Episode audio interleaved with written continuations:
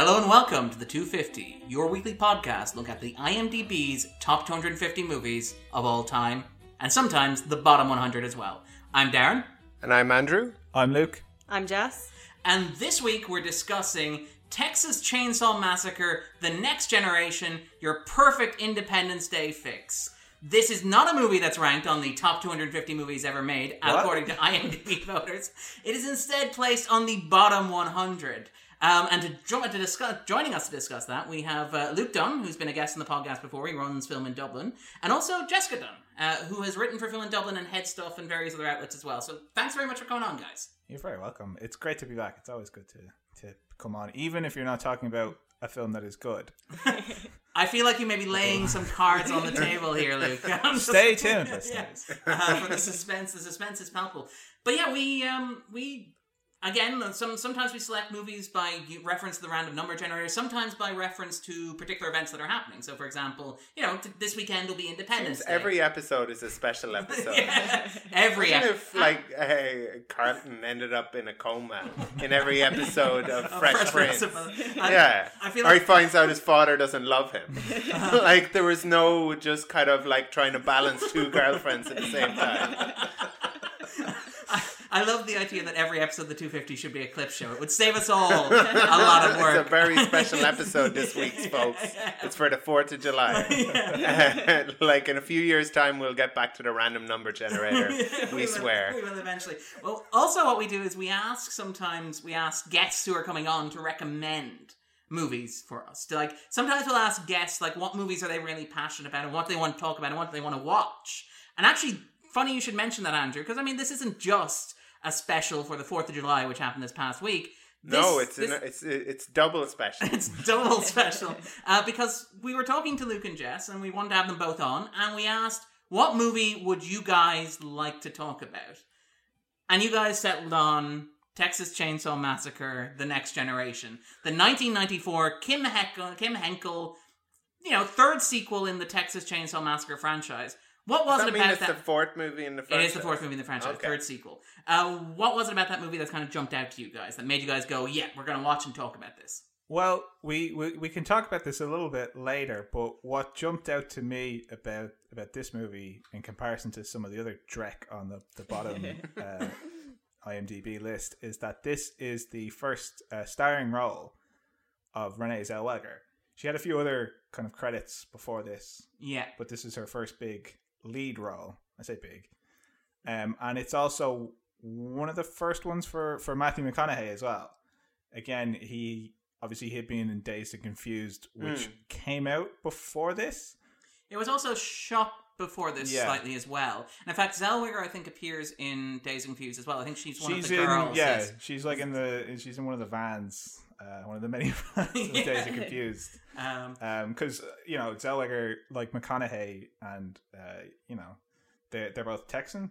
that is it exactly. Um, Um, this was again, this was the Austin scene was kind of coming of age in the early '90s, thanks to the work of directors like Richard Linklater, uh, also Robert Rodriguez and stuff like that. You had an emerging film industry around Austin that was kind of developing and cultivating new talent, and part of that was Texas Chainsaw Massacre: The Next Generation. Yeah, McConaughey and Zellweger had the same agent apparently, Oh, and wow. um, Good agent. yeah, great. Well, uh, like, sorry. Yeah, let's- They let's are good, deny- to be clear. but also, yeah. but uh, yeah, so the the agent had been suggesting that they that they meet up. I think before Dazed and Confused, probably on the basis that they're probably Both Texas two best are gonna be best clients. um, and yeah, they were talking a bit on Dazed Confused, and then got to know each other apparently on the set of this film. They're apparently friends still. You know, again, I imagine once you move out to LA and that kind of keeping a bit of that Texan Street yeah. cred. local flavor and all that, you know, it's probably worth doing. I mean, like, yeah, we- we have some, like, again, we have some discussion among the cast and crew of the the next generation who have kind of talked a little bit about making it and their Yeah. experiences as Texans trying to make it in Hollywood and stuff like that, which is kind of interesting. And it's funny you should mention this actually because you mentioned that this was made around the same time as Dazed and Confused. It, for the first couple of minutes, not dissimilar. But we'll, we'll get into that. But um, but yeah, and Some of the same lines. I think Matthew, Matthew McConaughey's first line in a movie. Yeah. Um, It's repeated. Yeah, that's a trademark. But uh, no, the, well, the point I was kind of getting at there is that, and this is kind of interesting, and we'll talk probably a bit more about this later on. The next Texas Chainsaw Massacre: The Next Generation has developed a bit of a cult following, to the point where the Blu-ray edition that we watched was a special 20th anniversary edition of it, which was released in 2017. That's a really good agent. Great. Yeah. Well, funny. oh, the anniversary is coming up. Well, do, do you know? Have you not heard this? This is the one where it was made in 1994, right? they Um, re they recut this. Uh, I think it was ninety six or ninety seven after A Time to Kill Yeah. and uh, Jerry Maguire. yeah. They were like, "Oh, these people are movie stars." um, but appa- apparently, what happened is apparently the the rumor mill is, um, and nobody's come out and said anything and confirmed or denied it. The rumor mill is that that same agent who was responsible for getting them into the movie in the first place apparently saw the movie and was like, "Dear God, no! What what have I done? What sort of horrible crime have I committed?" Uh, and was like, "Okay, my clients are going to LA." Nobody must ever see this movie, uh, which is why the film, though it was made in 1993-94, didn't get a proper release until 1997. And there are various rumors about the, the agents who tried to bury it and whether Zellweger and or McConaughey were embarrassed about it at the time. well, I've I've watched a few interviews with them since, and it's very much one of those. Uh, oh, that was a lot of fun. Actors that make it to be super successful have that luxury of their their their terrible kind of start outs being these like talk show anecdotes. Uh, and it, they blatantly don't find it fun, and, No. and, and never wish to revisit them. Yeah, the, the, exactly the kind of thing that you'd get on the Graham Norton show that kind of show it to embarrass them. Uh, yeah, Zellweger, I think was she. She does that. I, I've seen a couple of interviews. They they're like, "Oh, you're in the Texas Chainsaw Massacre: The Next Generation," and she's like, "Yeah, I think that's what it's called," as if it doesn't haunt her nightmares. it's actually funny you should mention that because apparently McConaughey has this very strange relationship about it where he's he's turned it as he pointed out turned it into a talk show anecdote where he's turned the McConaughey charm way up and you can always see there was this interview where they're asking about it and like you can tell for a moment the defenses drop with McConaughey and he's like that was an absolute disaster. And and then you can see a pause and like the the, the McConaughey brain kicks in and it's like well I say disaster. It was actually a great deal of fun.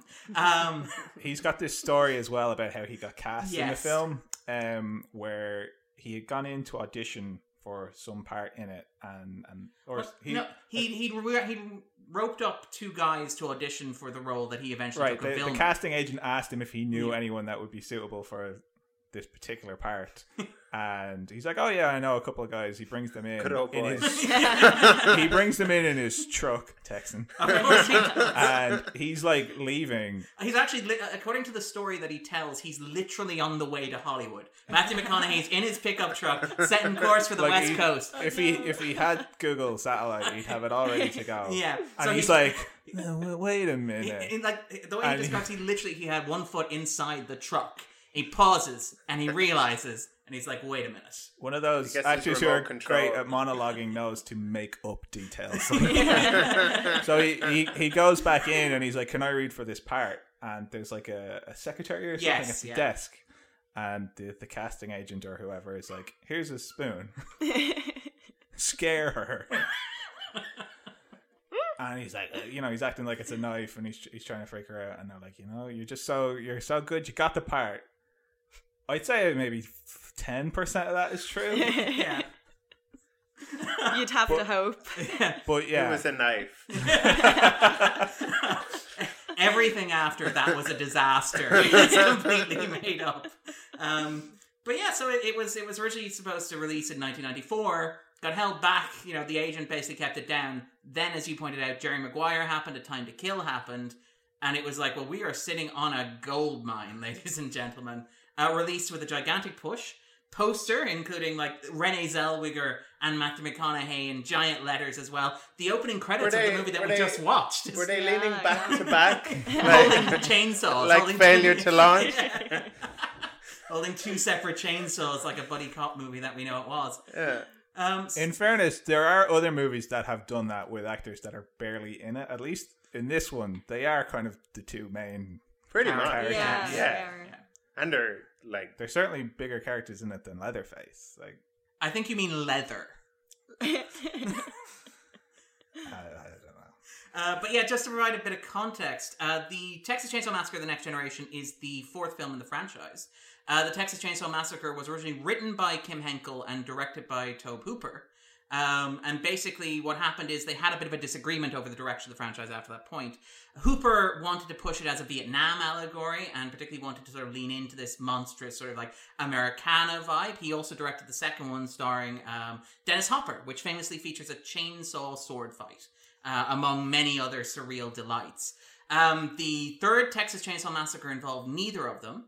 The fourth one, which is kind of basically a soft reboot of the franchise, it's literally called The Next Generation, evoking obviously things like Star Trek: The This Next Generation. Chainsaw as well. Massacre kids. Yeah, yeah. I mean, it is the same movie, basically, Well, yeah. apart from a few outstanding details. Mm. it is pretty much exactly the same as Texas Chainsaw Massacre. But the thing about it is, though, that Henkel, who wrote the first movie, had no involvement in the two sequels between it, and wrote and directed this one. He's got this. You know, The Shining. You're familiar with obviously the Yeah. movie The Shining, and you're familiar with Stephen King's attitude towards The Shining, mm-hmm. Yeah, which is this hack director Stanley Kubrick came in, completely misunderstood my work. What I'm going to do is I'm going to take this, I'm going to make a TV miniseries, and it's going to perfectly capture the essence of what makes my work so great. How does Stephen King feel that way? Be- He's like, like the- uh, Well, to be fair, he is- directed Maximum Overdrive himself because he was tired of directors taking his work and creating these kind of monstrosities, like The Shining, one of the best movies ever made. Um, completely misunderstanding. To be kind of- fair- to be it's fair generally the more involved he is in a project, the worse, worse it it is. is, yeah. What is it? Dreamcatchers Yes, as well yeah. is like one that that he was like intimately involved in. And yes, the most notable thing about Dreamcatcher is that it came with a short from the Animatrix airing before it. But yeah, the, the, the Henkel basically said, "Look, what I'm going to do is I'm going to remake the Texas Chainsaw Massacre, and it's going to be my vision of the Texas Chainsaw Massacre." So that's what we're witnessing here today. Well, didn't we just see the theatrical cut? We oh yes, yes we did, yes we did. I believe Uh, Darren um, Darren has learned not to subject people to director's cuts anymore. Um, after I made Anders sit through the, and I quote, international cut of uh, Yeah. Leon the Professional, which is very international. yeah, there we go. Yeah. Um, but anyway, so let, let's talk a little bit about Texas Chainsaw Massacre: The Next Generation. So three questions, generally to kind of ease us in. who? Yeah, I mean, I mean, has anyone? I this is the first Texas Chainsaw Massacre movie I've seen. oh god. Oh, just wow. before just before we ask our the, those questions, how how how how many of these movies have other people seen? I feel like Darren, you've at least researched all four, but have you seen them? I've seen one, two, four, the first two reboots. So not uh, three. I missed three. Three stars Ken Foree, as far as I'm aware, which is a shame because I like Ken Foree. So you've seen them all but one. No, I, I missed. Oh, the, there've been the more pre- since. There have been more since. I missed the prequel. Since this one. Yeah, I no, well, like there have been two reboots, so I, I saw those. So you'd see. Sorry, I'm very confused. Okay, so there are four films in the original franchise. I have now seen Including three of those, this. including this. I've seen three Right. of those. I haven't seen three.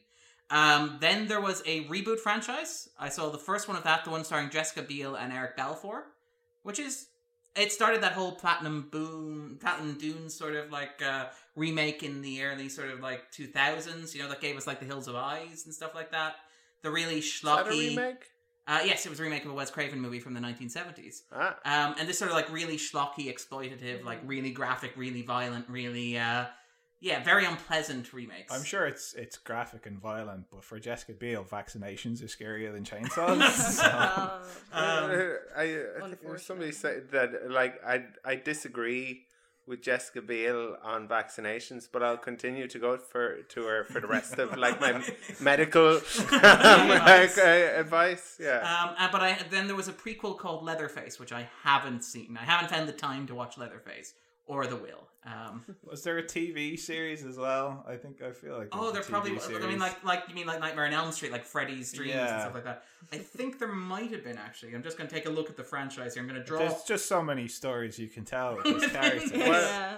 within the Texas Chainsaw Massacre franchise as a whole. What's interesting about the Texas Chainsaw Massacre is that it is they're generally regarded as being like seven major like horror franchises. Um, in terms of like American sort of slasher cinema. Should we guess them? Okay, do you want to guess See, them? see if like like because I always forget envy. um, uh, the- okay, no envy. There's no envy. You're grand. uh, Halloween, yep, that's Friday one. the Thirteenth. Yep. Do, do Nightmare other on people Elm want Street. to go? Nightmare Yeah. on Elm Street. Yeah, this is one of them. Texas Chainsaw Yep. Massacre. So you got three more to guess. Uh, What Black about Christmas? Um, No. Child's Play? Yep. Um, Two more. Oh no, actually three more. Sorry, there's eight. Oh wow. So the answers are Psycho, Saw, and Scream. Oh. Ah. And of those, the Texas Chainsaw Massacre. Because Psycho is kind of like pre all of the kind of seventies and eighties ones that But I it was also- thinking would be in there. But yeah, it I- runs concurrently. Like there are sequels to it as well, starring Hmm. again, which is kind of vaguely depressing as well. and Scream is more recent. As Scream well. is it more feels recent. like a more like, and and I don't feel like they're going to make more, More s- Scream movies, no. are they? I don't believe so. I think four was the end. Although they did make a TV show. Yeah, There's Uh, well, they couldn't use the mask. Yeah. they, they made a TV show. Oh, Scream. it's wonderful. Have you watched Oh it? my god, it's wonderful. Yes, it's just bonkers. is Scream is the one with um. Damn it, who's in it? What's her name? Um, Jessica Biel. That's what I'm gonna miss. Roberts, Emma Roberts, or am I thinking of Scream Queen? That's Scream Queen. That's yeah, Scream that's Queen. Sorry, Queen. I got my Scream television franchise. She's one of the Ryan Murphy players. Ah, So, okay, yeah, yeah. of the ensemble. But do we want to guess where Texas Chainsaw Massacre kind of falls within that sort of remit of those? Like in terms of finances, like in terms of box office, how do we think it is in terms of a draw? Quite low, I Yes, would say. yes. Um, I 'cause think, yeah. Texas Chainsaw Massacre, I've only seen the first one, but I think it's brilliant. I, I think it's like one of the best horror films of all time. Oh And yeah, we so- watched it in um in film class. Yeah, because It's it's big. And, and and that's because it's so well directed, Mm. which is interesting because well, we'll get to that. the director of this is like, oh, he messed it all up, Hooper. well, Um, let me show you how it's done. But it, it's very much like a seventies uh, film uh, as applied to, to, to horror in in terms of the approach, like the, the restraint that's in that, the kind of the griminess of it.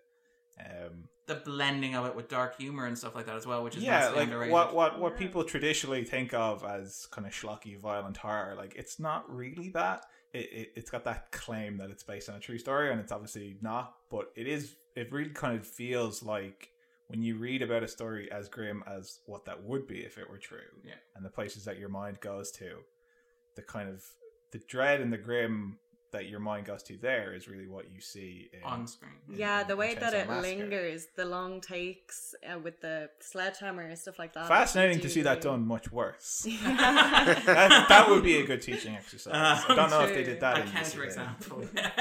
so we're going to watch a remake that does it much less efficiently. I will say that yes, after watching the next generation, the reboot doesn't seem quite so bad. But yeah, so had any of us seen this movie before? This movie, the franchise before in particular? No, I've only seen the first one as well. No, no, I hadn't seen it. I've seen clips, I think, of Renee Zellweger. Is that Renee Zellweger or is that another character? This is no. This is Screaming the movie. It's like Scream is in the A, Yeah. and this is like Screaming. yeah. Yeah. It's like that scene in Shrek where they're all just screaming at each other. I think that's every child. Yeah, But yeah, True. Um, anyway, so yes, so before we jump in, three questions, right? So, Luke, first question for you.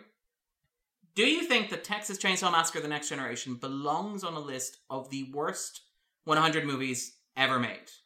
Well, you you know how I feel about lists I- as a frequent. Guest As, star as a frequent member. guest on, on, Boycotting. on this podcast, my disdain for these kind of lists is, is maybe no- confusing. There's no other choice but to come on this podcast. I, like I don't think that you can quantifiably say what the worst 100 movies of all time are, but You'd have to be an idiot. but I am aware of the irony of me appearing on a podcast dedicated to the list to decry the list. So please don't bother to point that out. listeners. but I, I think a list like that should at least have 100 examples of every way that a movie can be bad. and in that sense, I think that this is a very good example of horror sequels and the ways in which they can be some of the worst movies that you've ever seen. So yeah, I would say yes. I mean, we already have had. Oh no, we don't anymore. Lawnmower Man Two isn't. Isn't, Isn't Lawnmower on the Man list. was too niche. That was much worse Yeah. than this. Yeah. they have like again the list sort of like upped its kind of cred recently by upping the number of votes that required to get on here. So it had a huge culling of kind of movies that myself and Andrew had watched, ironically. So United Passions is gone, um, and obviously Lawnmower Man 2, Lawnmower Man is gone, unfortunately. Um, but United Passions is the biggest loss. yes, it is. Like, it's yeah. the only I feel like even though nobody nobody saw that in the cinema, aside from some 88 Russian people who are pushed into a cinema with guns. Um, eighty-eight dollars at the U.S. box office on its opening weekend. Whoa. It, it Yeah. will get more viewings when it is shown as evidence when Sepp Blatter goes in, to trial. in the Qatar Yeah. um, uh, trial. ba-ba, ba-ba. Anyway, sorry. Uh, ne- was- next question. Um, I'm ready. uh, but um, sorry. So, Jessica, what about yourself? Would this be? Do you think this movie belongs on the list of the 100 worst movies ever made? To be fair, it has a lot of entertainment value. Like, it wasn't an awful movie. I think it shows a lot about what is bad about horror sequels, which, you know, I'd agree with Luke on that. But, um, Zellweger and McConaughey are really good in it, in my opinion. Like, I, I just think, um, that, um, relationship between them that carries throughout the movie is really compelling to watch. The way that plays out. Absolutely, Yeah. yeah. Like they're they are incredible in this. Oh yeah, you well, can tell. You, can tell Mm. watching it. Like it's like I would like to see that person again, just not in a movie like this, please. Because with the with with with with a lot of the bottom 100 movies that are still in, and certainly with the bottom 100 movies that were in, that we had to do for no reason, um, there was some really bad acting, like Yes. terrible. Yeah, and, And there's, there's and- some in this as well. To be Yeah. absolutely clear, like, Oh, Oh, but like, and, and like you've f- f- found with stuff like glitter, like you'd have people playing kind of smaller roles, and they would be terrible, and you're like, who is this person? What are they doing in a movie? they were actually working on catering that day, and Yeah, they needed yeah. somebody to fill in. Whereas Uh, here, Robert Duvall like- dropped out. you have actual talent, Yeah. and they have a lot of kind of uh, Energy. uh, charisma. Yeah, yeah. yeah. like you can very much see Zellweger, like the things that make her a star. You can see from the moment she's on screen in this, like you can see Jerry Maguire, like Yeah. that. That this is like an audition for that.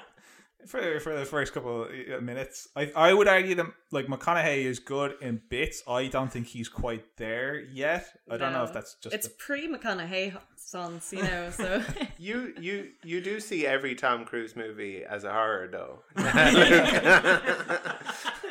but that's just because I know that that's Tom Cruise, not the real person. But you know, he he is quite good in this. He's very much uh, Aaron Taylor Johnson in Nocturnal Animals.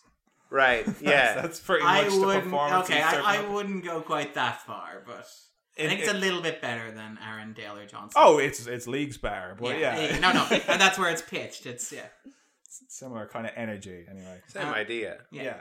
And Andrew, what about yourself? Would you do you think this belongs on a list of the 100 worst movies ever made? Um, it's a bit too good to, but there are parts of it that are like terrible ideas, um, like that shouldn't. Yeah, Never have happened. yeah, but uh, like it is, it is, it is a lot of fun. Um, and and I did enjoy it.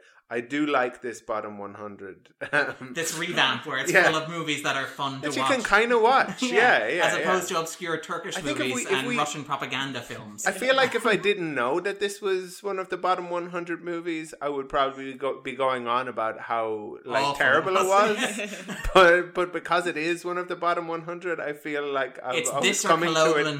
From a point of well, it wasn't that bad. Yeah. Yeah. It's it's no Crimea. Um, No. Crimea River, yeah. Um, I, I feel like I'm the person on the podcast who probably had the strongest reaction against it. It's Oh, I don't know. I like. I can race you on that one. Oh, but would it be in your personal bottom 100? I take the point that that the performances in this are good and that it's got entertainment. I don't know if I'd put value after that word. I thought this, this was listeners can hear the air quotes. It's remarkable. Um, But yeah, you, you thought it was pretty bad because I, I- thought it was. I thought it was pretty bad. Um, it's it's that thing where it's the combination. And look at the bottom 100 as it stands. Bottom 100 is dominated by a number of kind of genres of films, and we talked about like one of the things about doing the our coverage of the bottom 100 is when they revamped it, we wanted to cover as many of those different types of films as possible. So we had a lot of say uh, young teen girl focused films, like say Spice World, Well, uh, like say Glitter and things like that. Aren't But horror movies That's kind about- of yes, yeah, that- that's very where I'm young going with teen that, girl yes. focus? Are horror movies? I thought they're young teen boys. I- Absolutely No. would say boys. Really? Because I never liked horrors, but I'd always have like uh, it, when it. Sorry, to be clear, when I was a young teen boy, I would have young teen girls asking me to to, to to go. When young teen girls ask me now, I say no. Um, yeah, it's a trap. Sorry. anyway, and we're continuing the Matthew McConaughey theme of this particular podcast. Oh, God. Yeah. I think for um for young teen girls, the fascination is how real it is for you. So you can kind of very easily suture yourself into that situation and understand that fear.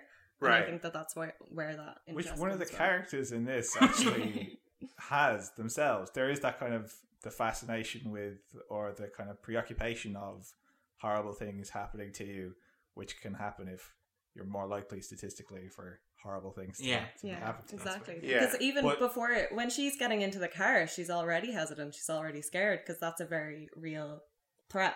But Yeah. certainly, it the teen girl focus, I think, is more that these movies are focused on teen girls in creepy ways. Well, this Yeah, is this is the the slasher gay Final- sort of thing. The Final final, Girl. girl. Yeah. Yeah. sorry. I mean, even how it opens, it opens directly with a close up on her mouth, and it's red. It's very kind of there's a lot of kind of virgin imagery going on with her in the white dress Yeah. and the and I mean it, the director's replay cut, that imagery. the yeah the, the the director's cut makes it even more explicit. Um, we'll probably talk about that in sort of like because Henkel's You vision. didn't make us watch the more explicit one there. the more explicitly uncomfortable version of this particular. No, I didn't watch the international cut of, of Texas Chainsaw Massacre: The Next Generation. But yeah, like so, the list, the bottom 100, you know, it has certain types of films. We talked about like ones that are young teenage girl focus, like female superhero movies in there as well. Things like Catwoman, for example. Uh, but we also even have things like bad horror movies tend to be there. We've talked about like Slender Man, for example, on here. We Oh, talked about the Open House on here. But also like, and there's a special kind of Neither of them were that bad. no, though, neither of them. they? Like I would argue, they're both better than this. But my ish and Luke is kind of wincing at that. No, what I was going to say, I, I we've talked before on the podcast about the kind of people that downvote Yeah. movies like this, and you know things like Spice Spice, Spice World, World and, and, and, that. glitter and stuff like that. And, yeah. The, the, that audience downvotes those movies because like that's the girls' happy meal, not Yeah. the boys' happy meal. Mm. right. But where horror movies like this tend to get reputations as the worst ever, that's again, I think that's coming from the same place of well, it's not the happy meal that I want. yeah, like I'm a Fangoria reader and I have very extreme reactions to things. And Yes. so like I love Texas Chainsaw Massacre, so if there's one that's bad, it's like the worst. It's the worst thing ever. yeah. Yeah. Same thing with, with the superhero movies like Batman and Robin, for example. Yeah, like That sort of thing yeah, where it's, it, it is the worst thing ever. There's no medium ground there. But at the same time, I've always found a special kind of badness attaches itself to a bad horror film because it's just soul destroyingly boring. Because I mean, again, horror is a genre that relies on things like timing, execution, framing, composition, rhythm, structure, pace, that sort of thing, in order to, to scare you and to have that sort of visceral reaction. And when a horror film is poorly executed in a technical sense, it's much more glaring than when a drama is. Because a drama, at least you have, like, if you've got a good script, you can fall back on it. If you've got good actors, you can fall back on it. If you've got good ideas, you can fall back on it. Whereas with a bad horror film, it's, I've seen all this done before, I've seen it done better. I'm going to sit through 90 minutes of poorly constructed, sort of like stuff that it, a competent horror movie can do 10 times better than this. And my issue with Texas Chainsaw Massacre is it combines all of the delights in inverted commas of a bad horror film with the rich textural goodness of another 250 subgenre, another bottom 100 subgenre, which is the horrifically unfunny comedy, uh, which is a film that thinks it is funny but is not necessarily funny. Now, to be fair, I laughed a couple of times at this. There are some good jokes in here, but it's nowhere near as consistently funny as it thinks it is. Hold on, wait. It's, it's supposed to be funny. And- and, Like I was, I was laughing, but was there was Apparently, it was entirely intended as a intentional laugh? satire. Yes, it was intended as a, a piece of bite. Luke is actually wincing. Listeners can't tell. Sorry. Um, this was intended as a biting cultural commentary from its writer and director Kim Henkel. But the parts that were meant to be funny then weren't the parts that I was laughing. I don't think so. No. Yeah, no, that's bollocks. Okay. where where you're saying that, yeah, where when a horror movie is bad, it's it, it it's boring. I think a lot of bad horror directors or, or creative talents are very aware of that, and so you often see them try to salvage it by by leaning into well, we'll we'll make it funny, we'll make it a horror comedy, and it's always it, it's nearly always bad. like a satire, a satire of what? Like what? What are you talking about? Yeah. Uh, like, but yeah, like a lot of some of the like dialogue in this though doesn't seem like it would be out of place in something like Halloween, which isn't particularly like um, uh, Funny. fantastic or funny. Like in, in in in in terms of like the writing.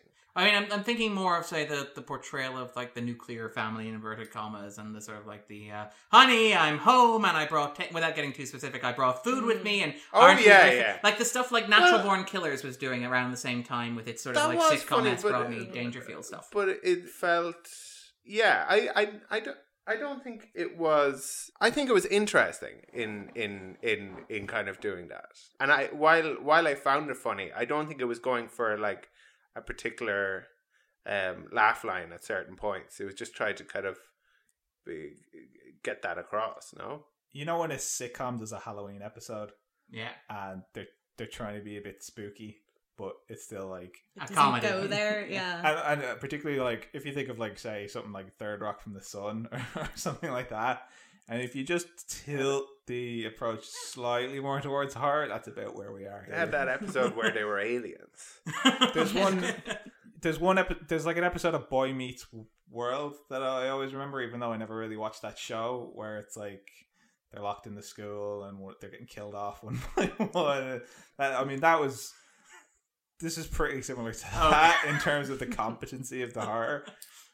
Um, all right then, and then second question, Luke, uh, which is, would this be on your own personal bottom 100, the worst 100 films that you have ever seen?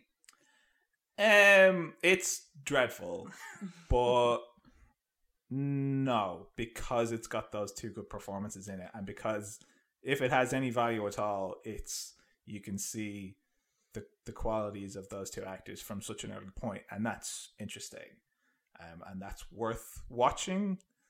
Find the clips on, on YouTube maybe rather than watch the whole thing, but yeah, I wouldn't say it's the one of the, the worst things I've ever seen. I've seen a lot of bad things. Though. and Jess, actually. No, definitely not. Um, it's not a good film by any standards, but the way that Renee Zellweger is quite clever, you know, we see her saving herself in certain ways throughout the film. I found that really interesting to watch, so for me, it wouldn't be. And Andrew, Um, would it be in my bottom one? your own, the 100 worst films you ever seen.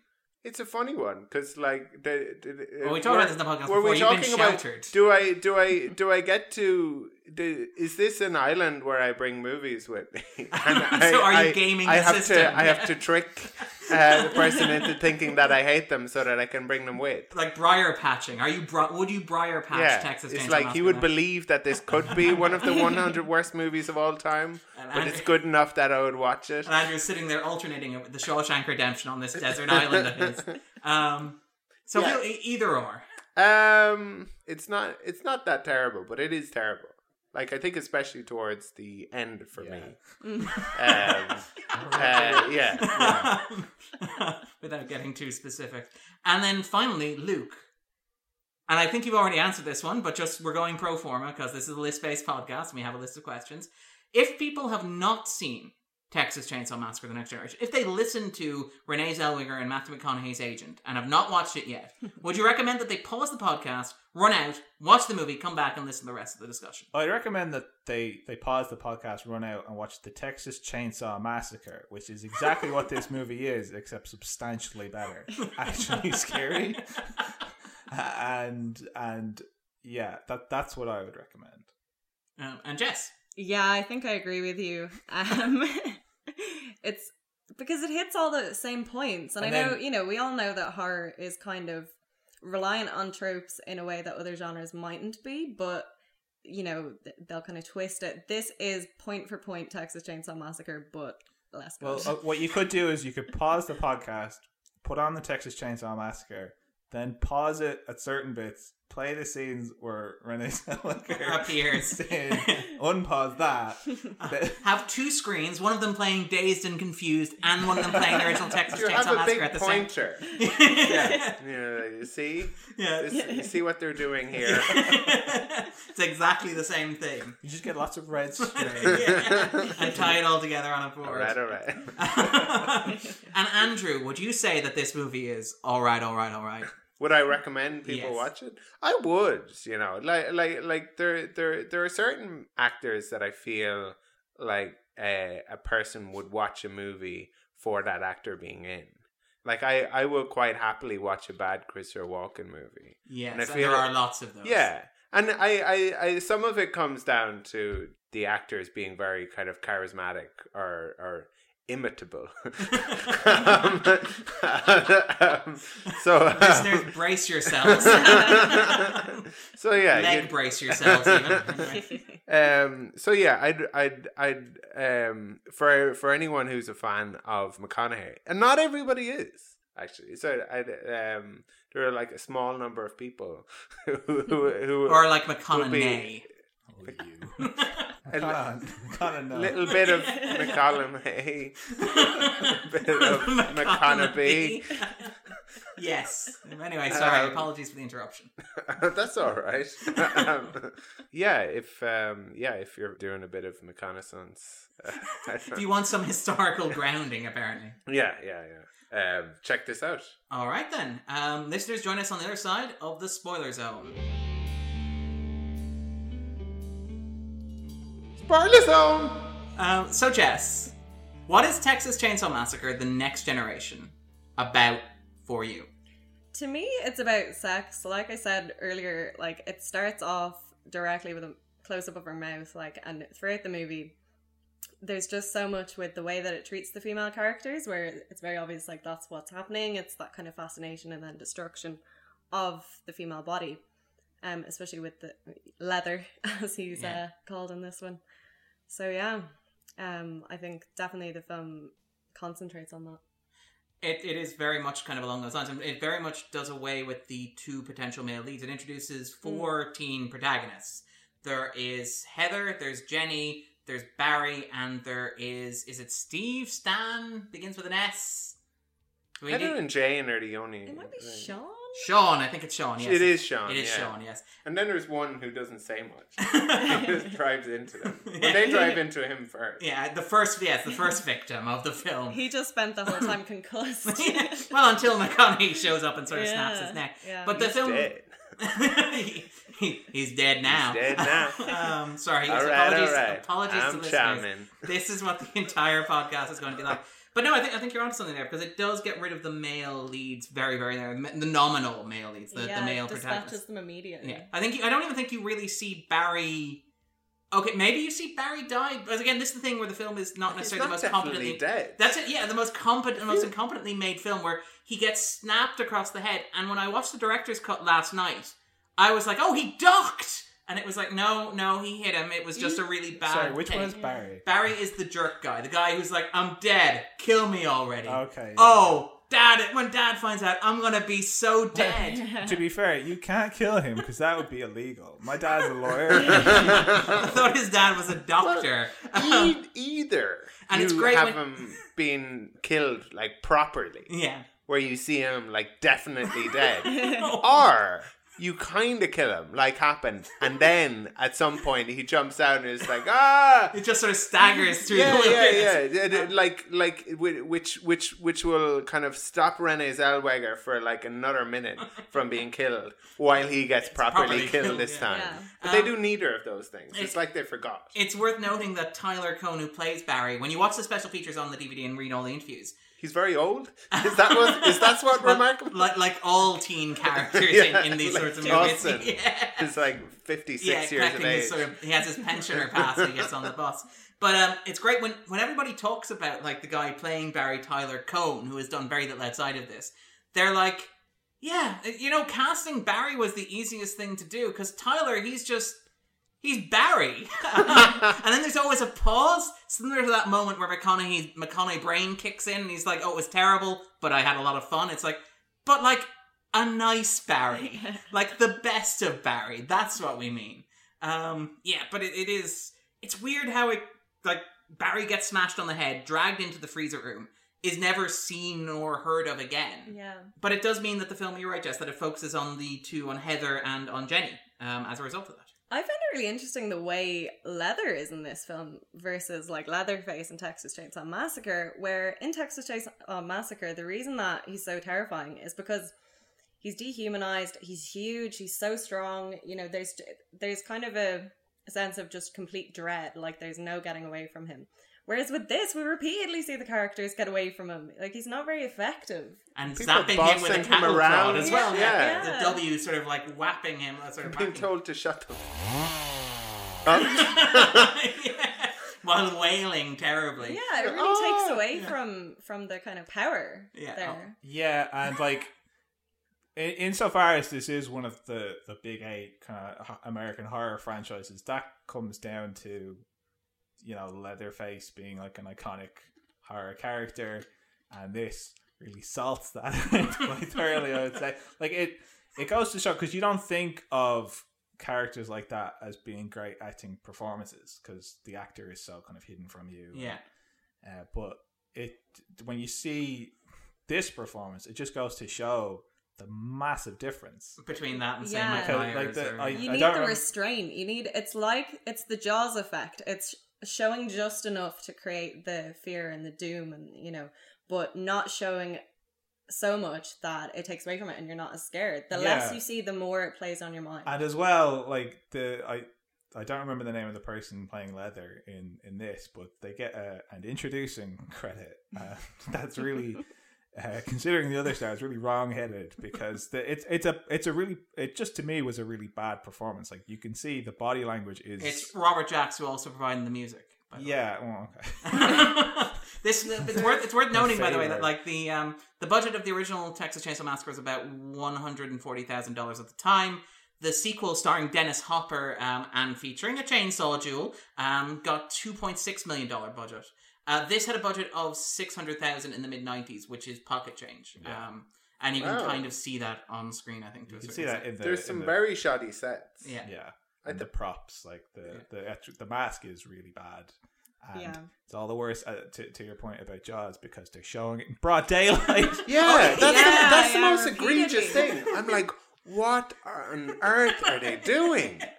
Who Why chose make to that choice? Yeah. Yeah, Yeah. it's a choice. It's like you know what the climax of this Texas Chainsaw Massacre Yeah. needs: um, Leatherface in a prairie at the like several hours after sunrise. Yeah. Why is Bright it daytime daylight. as well? I mean, it's Cool. a horror Alright, film. so If should we talk do it in about the, one the end now because i have the most to say about that. or do you want to loop back to Um, it? No, no, no. We'll, we'll go to the end. This is a non-linear. Let's let's sort of let's go with it. That's sort of where the conversation takes us. I really, I, I mean, I don't know for sure, but that to me had all the the hallmarks of a hastily reshot ending because whatever they had to begin with, that you can't. If if you're telling me that that was the original idea, that's so much more damning okay, let's because the story that they end up with here is so incoherent let's- yes. that I assumed that they're like, oh no, we got to explain it a bit more.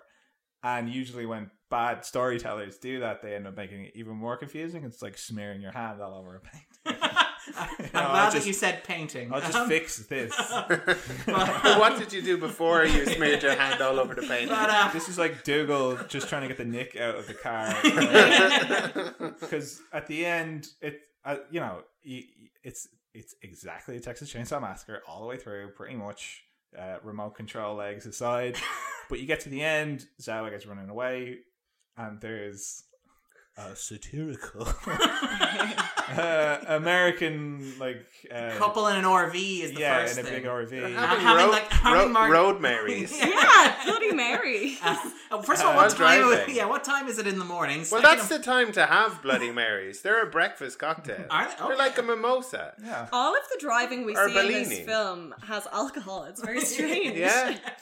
That's- Well, this is America, in fairness. Um, Texas we've is a different any country. They don't, they or don't treat TV drink show. driving as seriously there. No, like you see, uh, like I think I keep coming back to it, but in La La Land, where she goes to get her car at the end of the night, Only reason she doesn't drive home is because it's being towed. the scene later on where they're looking for their car to They, drive. were, they were walking for a long time. For a long so time. dope. sober up, yes, they're going. I love the idea that everybody else in the movie has sobered up as well from the Well- running, the vigorous running. But anyway, yeah. So, so you're like, there's the- oh yeah, yeah, okay. there's the She's getting couple, yeah. away. He's gonna swing the chainsaw around, but then because it's not enough is to like have this middle- chasing after the RV, and it looks like she's getting away, and then suddenly somehow The all RV swerves off the road up Yeah. an embankment of like a knockdown log and branches, Yeah. tips over.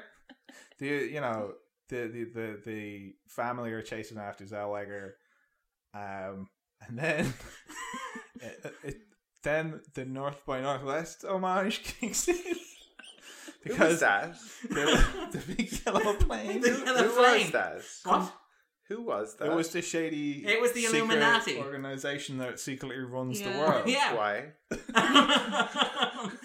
yeah, that that this They- is they we're put going to talk things about in Kim your brain. Henkel's vision in a moment. I suspect in inverted commas, but yeah, McConaughey is killed by a, a pesticide spraying plane. And then he's like a robot, or I, If No, it was let's be North by fair, I- Northwest, though, it would have also crashed into the RV. yeah, I do kind of I like the. To be fair, you know, I I have been and will continue to be very harsh on this film, but part of me adores the artful shot, artful in inverted commas, shot after McConaughey has been killed by again a pesticide spraying plane propeller, uh, where the camera sort of pans down to his little robotic leg that's twitching one last time.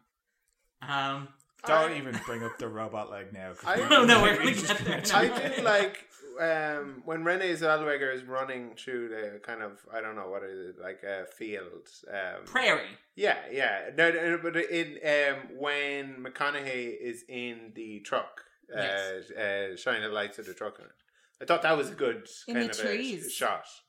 Uh, just before she uh, she reaches the trees, Oh yeah. it it felt like I was watching maybe a a proper movie. horror movie. Yeah. Well, yeah, a proper sort of grungy, low budget, sort of video nasty horror film to a certain extent.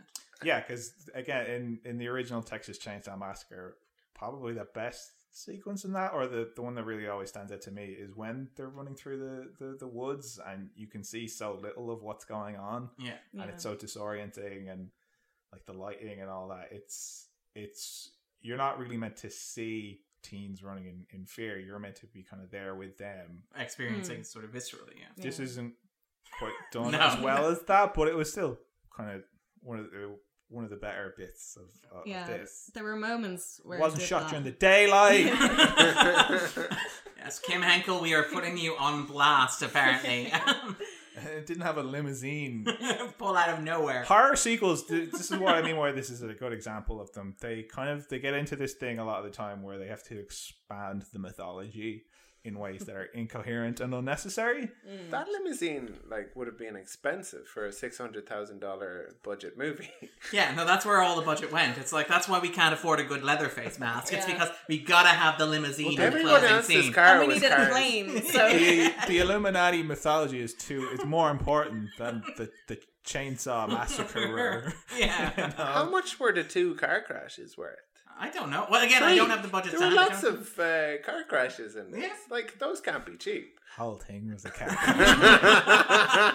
Well played. Um, why do car crashes? Like for a Texas Chainsaw Massacre movie, there's not much chainsaw action. no. at all. Does anyone get killed by a chainsaw? No one. no. No. But see that that's Not um, one that's person. the, the thing about chainsaw massacring is that it's a very scary prop because chainsaws in real life are so loud and so dangerous. Hmm. But when you're doing a horror movie, like the practical effect of cutting up a person with a chainsaw is Mm. like very messy and very Yeah. expensive. There, there- there's more horror in that one scene in Scarface With the chainsaw. with the chainsaw. There's Like, more cha- yeah, chainsaw related horror. It's than- horrific. Yeah. yeah. And, I, And now is the left leg. I remember seeing that movie and think, and because this is spoilers for every movie, but that doesn't Yeah. really spoil don't- yeah, Scarface. yeah, um, um, and thinking that that was his brother um, in it, and and it being even more like kind of horrific Horrific. because I had obviously missed some Some part of the movie, right. or was wait, I, I think it was playing in a bar with the sound off, like with music playing and people dancing, and the person's like, It's, when, being- it's great when you tell me the story. I can picture Andrew like dancing until it catches the corner of his eye, and the slow camera zoom in on Andrew's face as he gets sucked in. yeah, What's he doing with that chain? He's not following health and safety practices. But there, you know, in in in the original film, there's a couple of threads of logic to it, which is first of all, as I say, it's a it's a terrifying idea to be chased with a chainsaw, but also within the film itself, you know, uh, they're they're kind of running a underground abattoir. They're they're cutting up people. Yeah. they're sending stuff off to the local Butchers. barbecue Yeah. thing and all and all that. Whereas in this, it's a sequel to the Texas Chainsaw Massacre, and that's why there's chainsaws. We're contractually obliged to have a chainsaw. Like, I mean, there's the moment where Leatherface picks up the chainsaw and you hear the revving of the chainsaw, but who enters the scene? Matthew McConaughey and his mechanical leg, which is a very strange choice whatsoever. And it does feel, and again, this gets back to Henkel, who, again, the Stephen King approach to The Shining, where he felt like his vision of the Texas Chainsaw Massacre probably involved a lot less chainsaws. In particular, Well- he was he was very adamant that you know, like what Hooper had done with his Vietnam allegory, like the and again, Texas Chainsaw Massacre is a meta- metaphor for Vietnam. This idea of kids getting hacked up and sort of turned in, processed, and sort of like fed into a meat grinder, and how that reflected sort of contemporary anxieties at the time. Uh, whereas Henkel was like, no, no, no, no, no, that that's not what I was saying at all. And apparently, what Henkel was saying. What do we want to talk about? Let's talk about the Illuminati first, and then we'll circle back to the other stuff. well, I I'm thought glad what- someone is talking about the Illuminati. it's a very 1994 I, movie. I thought what Henkel was saying is that chainsaws don't cut up people; they cut up chimneys. Yeah. People cut up people, Luke. Because there's a scene in this where the chimney gets cut up yeah. yeah, more than anything else. to- in order to create projectiles for for Renee Zellweger to avoid, yeah. which is you're so close to figuring out the scene. What was that about? What was The, that the, the actor couldn't clearly move around very much on that roof, so he couldn't chase after her. So they were obviously Needed like, like, well, peril. They needed someone this to is- generate peril. Let's just knock down this this chimney. We're going to be tearing it down at the end of the day anyway. but There was that door that they destroyed, and Matthew McConaughey is really upset about how his Dolly everyone even. is uh, upset about how Well, their brother Darla, Darla's destroyed cool, yeah. the the door. But if they were going to destroy the door, why not actually have a chainsaw cutting through it instead of Just the a chainsaw. chainsaw kind Yeah. of like uh, clearly like it, it it's not kind of an actual uh, chainsaw that's going because you don't see like a whole lot of wood like kind of ripping out Yeah. of it. It just kind of pops it out. You Yeah. can kind of tell Yeah. that that wood wooden panel wasn't in, and it just kind of it's like a punches stage through. pop. Yeah. yeah. Fake door, proof of the Illuminati. um, but yeah, it, it's this is a very 1994 kind of film in that regard because again, it's tapping into that whole sort of like fear. There's this motif running through it about, and again, I'm wary of doing the thing where Darren gives bad movies far too much credit. so please feel free to stop me. if, they, if they start off giving themselves too much credit, though, it's then very okay. easy to just get kind of caught up. Um, this It is the thing. sounds like he did have a vision. He did have a vision, to be Right. fair. And one of the things that I find, and again, interesting, not good, but interesting about this particular movie is the way in which it He's gonna come after you. I know the. Just to be clear, I don't think this is good, but I did think this is interesting. You're an idiot. yeah, that's it exactly. This is what the internet's response will be. But one of the things I find interesting about the next generation is this preoccupation with like modernization and globalization that's happening sort of within it. And it's very much in that spirit. It kind of fits with what was happening in, in terms of like 90s horror and thing- things like The X Files, where The X Files was constantly about these weird, monstrous things that lived in the woods, but the woods were constantly shrinking. Like things like expansion, you know, so you had like communities that were getting larger and reaching and sort of like connections, and there was no longer space for, there were no longer shadows in which monsters could hide. And what that actually All those meant. monsters from Fern Gully. Yeah, that yeah, they just have to sort of go, you know, when they're sort of like tearing down and building strip malls, all those monsters were kind of dispossessed and kind of had to go into the wild. We'll scare for food, that sort of thing. but one of the things that I like about the next generation is the idea that Henkel kind of, and again, playfully in inverted commas and not entirely successfully, is he gets at this idea of modernizing that archetypal Texas chainsaw massacre sort of like family or group or dynamic. So you have things like to pick a couple of examples, like when the kids the kids are only a mile away from civilization when they're at the house. They're able to walk the distance into town. When they get into town, there's a creepy old sort of like uh, beat up gas station across the road. And because they're kids and because they've probably seen horror movies, I don't know if they've seen horror movies, but they decide to go to the newfangled one, the room which has a clapper. It's you know, it's a portable home basically. It's very hip and modern and you've got, you know, Darla sitting in there and you've got like even without that, you've got things like, for example, McConaughey's got like a mechanical leg. Vilmer's got a mechanical leg. He's kind of he's got- transhuman to a certain extent. Breast He's- implants. Yeah, she's got breast implants, but it's very much like this is the Johnny Mnemonic. all the mod sort of- cons.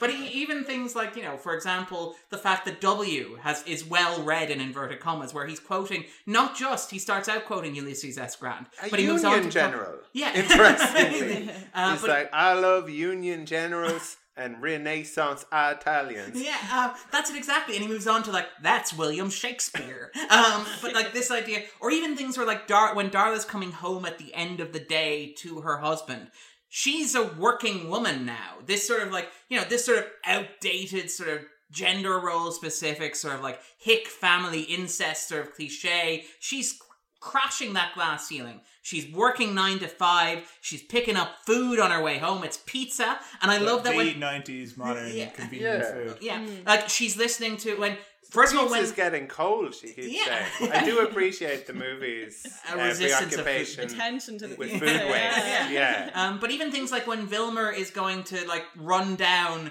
um not Steve, Stan, uh, Sean, Sean. When the, when Vilmer's going to run down Sean, That's not he, Wilmer, is it? Vilmer in the truck. It is, yeah. And he backs over. Him. He backs over him. Remember? Back and forth. Oh yeah, he says like, uh, "Hey, uh, uh, back off, man." Yeah. And it's like, "I will back off," and All then I'll put you. it in drive. and then reverse again. Yeah. But like when he puts, he takes out the tape that he's going to play, and it's not hillbilly music. It's like sort of like '90s rap, early '90s rap music that's playing over it. Was it? When yeah, when th- it has that sort of like hip beats or like Will Smith You're style you're the expert here. uh, on ni- early '90s rap scene.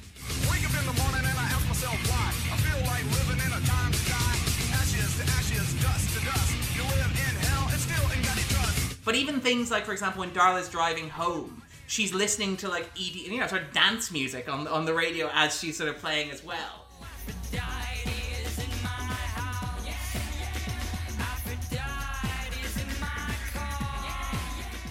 So you have this idea of like this modernization of this kind of stereotype of rural Americana, which isn't good to be absolutely 110% clear. The movie doesn't develop No, it in I any interesting enjoyed, ways. I enjoyed a few kind of lines of it where they're kind of doing the whole kind of um, you know mun- mundane Domestic kind of bliss sort of thing. stuff. Yeah. Like you're embarrassing me in front of company. yeah. Um, I did enjoy um, the um, But is even, why aren't why aren't my batteries charged? yeah, well, that's um, sort of, honey, but, uh, how was your day? She says as she comes in, and he's Yeah. like, how was my day? Why aren't my batteries charged? um, and that's sort of like, and again, it's telling that the climax of the film comes down to a literal fight over the remote as well. Yeah, Um, yeah. like, Yeah. um, and you know, like it is, I suppose, with the Illuminati angle, it is technically about how disenfranchised, ignorant Americans can be exploited for the wider machinations of sinister government. not the government, Luke. You don't think the government's behind People, this? the people controlling the government. So I suppose it is 2000, technically 2000 prescient and ago. insightful. I'm not Technically again, to be prescient clear. Not, and insightful. yeah.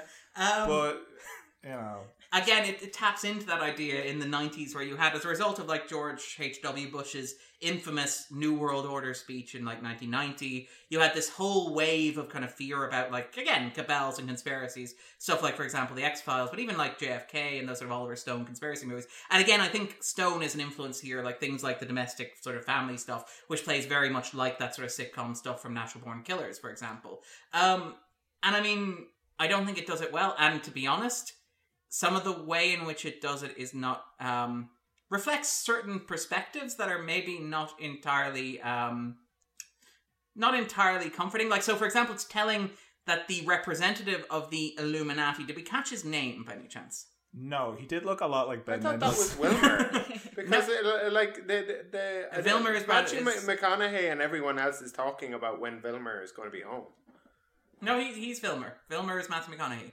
Oh, It's Rothman, Rothman. which plays into yeah, there we go. Which plays into all sorts of. uh He's Yeah. got, he's got little knockers on him. He's he's got like a. oh my god, I forgot about that. Yeah. What was that about? It's because he's foreign. He's ambiguously foreign. He's French. He's got a Jewish surname, and he's got piercings. Um, and again, you have this thing like even with leather in inverted commas, where leather is like a. I, I Did don't he want finance to, the movie? I don't want to describe leather as like uh, transvestite, transsexual, because obviously that's an incredibly crass thing. Is she also a drag? Is he a drag queen to a certain extent? Like, um, what is going on there? But it feels like the movie is trying to do that thing where in the '90s you had this paranoia around gender identity and stuff like that as well. Well, Leatherface does that in the first Texas Chainsaw Massacre. Yeah, just not to the same extent. Leatherface mother. is Yeah. cross-dressed. Yeah, Yeah. Um, because it's based on Ed Gein, isn't it? It's, it's inspired by Ed Gein, the Yeah. serial killer. Right. yeah, so you you have there. Like, I don't think we offend all cross-dressers No, when no, we no. say that No, Leatherface yeah. is cross-dressed. But so there you again you have the the good movie has an idea based off of you know an actual it- Event, it's grounded in something something like that, coherent because there's a real life uh, serial killer that, that does that. So therefore it's creepy. So therefore I'll throw it in. It's kind of that's the kind of Jumping off point. inspiration. You know, it's it's not That's also how you get Buffalo Bill in say Silence of the Lambs yeah, stuff like and that. Mm. you can then later kind of question it and question the the problematic aspects of it, but that wasn't the consideration at the time. I wouldn't think it's oh that serial killer, oh, that would be creepy. Whereas here, you know, because other aspects of the film are based off of well, I've got something to say. Yeah. I think it does leave itself more open to well, what are you trying to say with this? Yeah. if you get me. Especially because, like Jess was saying, uh, with Leatherface, they they recreate the uh, the putting on, lipstick, putting on lipstick, which yeah. Zellweger Yeah. does at the beginning of the movie because she's going to pr- Zellweger is going to prom, which the characters leave. Immediately. Because we can't afford contrived teenage extras. circumstances. Yeah. During the whole thing, prom is going on. yeah. At the same it's probably time. the best prom ever. I, I Those mean, four creepy kids weren't there. we should have watched that film. Well, there, Richard there are some interesting characters at the, the prom because there's the scene at the beginning where the, the teacher is kind of asking where Sean is because she knows that, that, that Sean's kind of a cad and Heather gets really upset. And there's this other character that kind of stutters through, don't mind that teacher, she's just a. But she kind of, it takes like forever because she's kind of It's stuttering like all the way there's through something it. going Yeah. And wrong then with her. and neither we of want those to find out characters what are- it is. In any way It developed. seemed I kind of thought when that was happening that it was like she had been cheating with the guy and that's but that just went nowhere. Well, so- well, No. well but to, Barry to, had been cheating. to your point yeah, about did she know or what was that? Jeff, to your point about how it's a film about sex and about uh, you know young young women and all that, Mm. The the girl calls the teacher. The teacher is obviously disdainful of Heather, who's the popular girl, Mm. and there is kind of a lot of talk Heather, this Heather describes herself as a at one point as well, Yeah. and then Bobby uses that later on as well to throw back at her. Yeah, there's a lot of Jenny it's- says some interesting things in the car at the start about sex and you know how men will kind of use these you know lines Excuses, to, yeah. yeah. to try to get I thought sex, that was some was of Zellweger's interesting. best work in the movie. I thought that was really well done because it gave Underplayed, it gave a sense of her character as you know kind of intelligent and Mm. Yeah. but more uh, aware than these those sort of virginal characters tend Yeah. to be in these movies. Uh, again. yeah, it's like she has a self worth that you don't Yeah. always see with Yeah. characters like that. Like Sean and an is kind of amazing body. He's seen her in gym, in gym, according yeah. to Heather. Yeah. but like Sean kind of throws back at her like, "Oh, you're a virgin." And That's you're Bobby, by the way.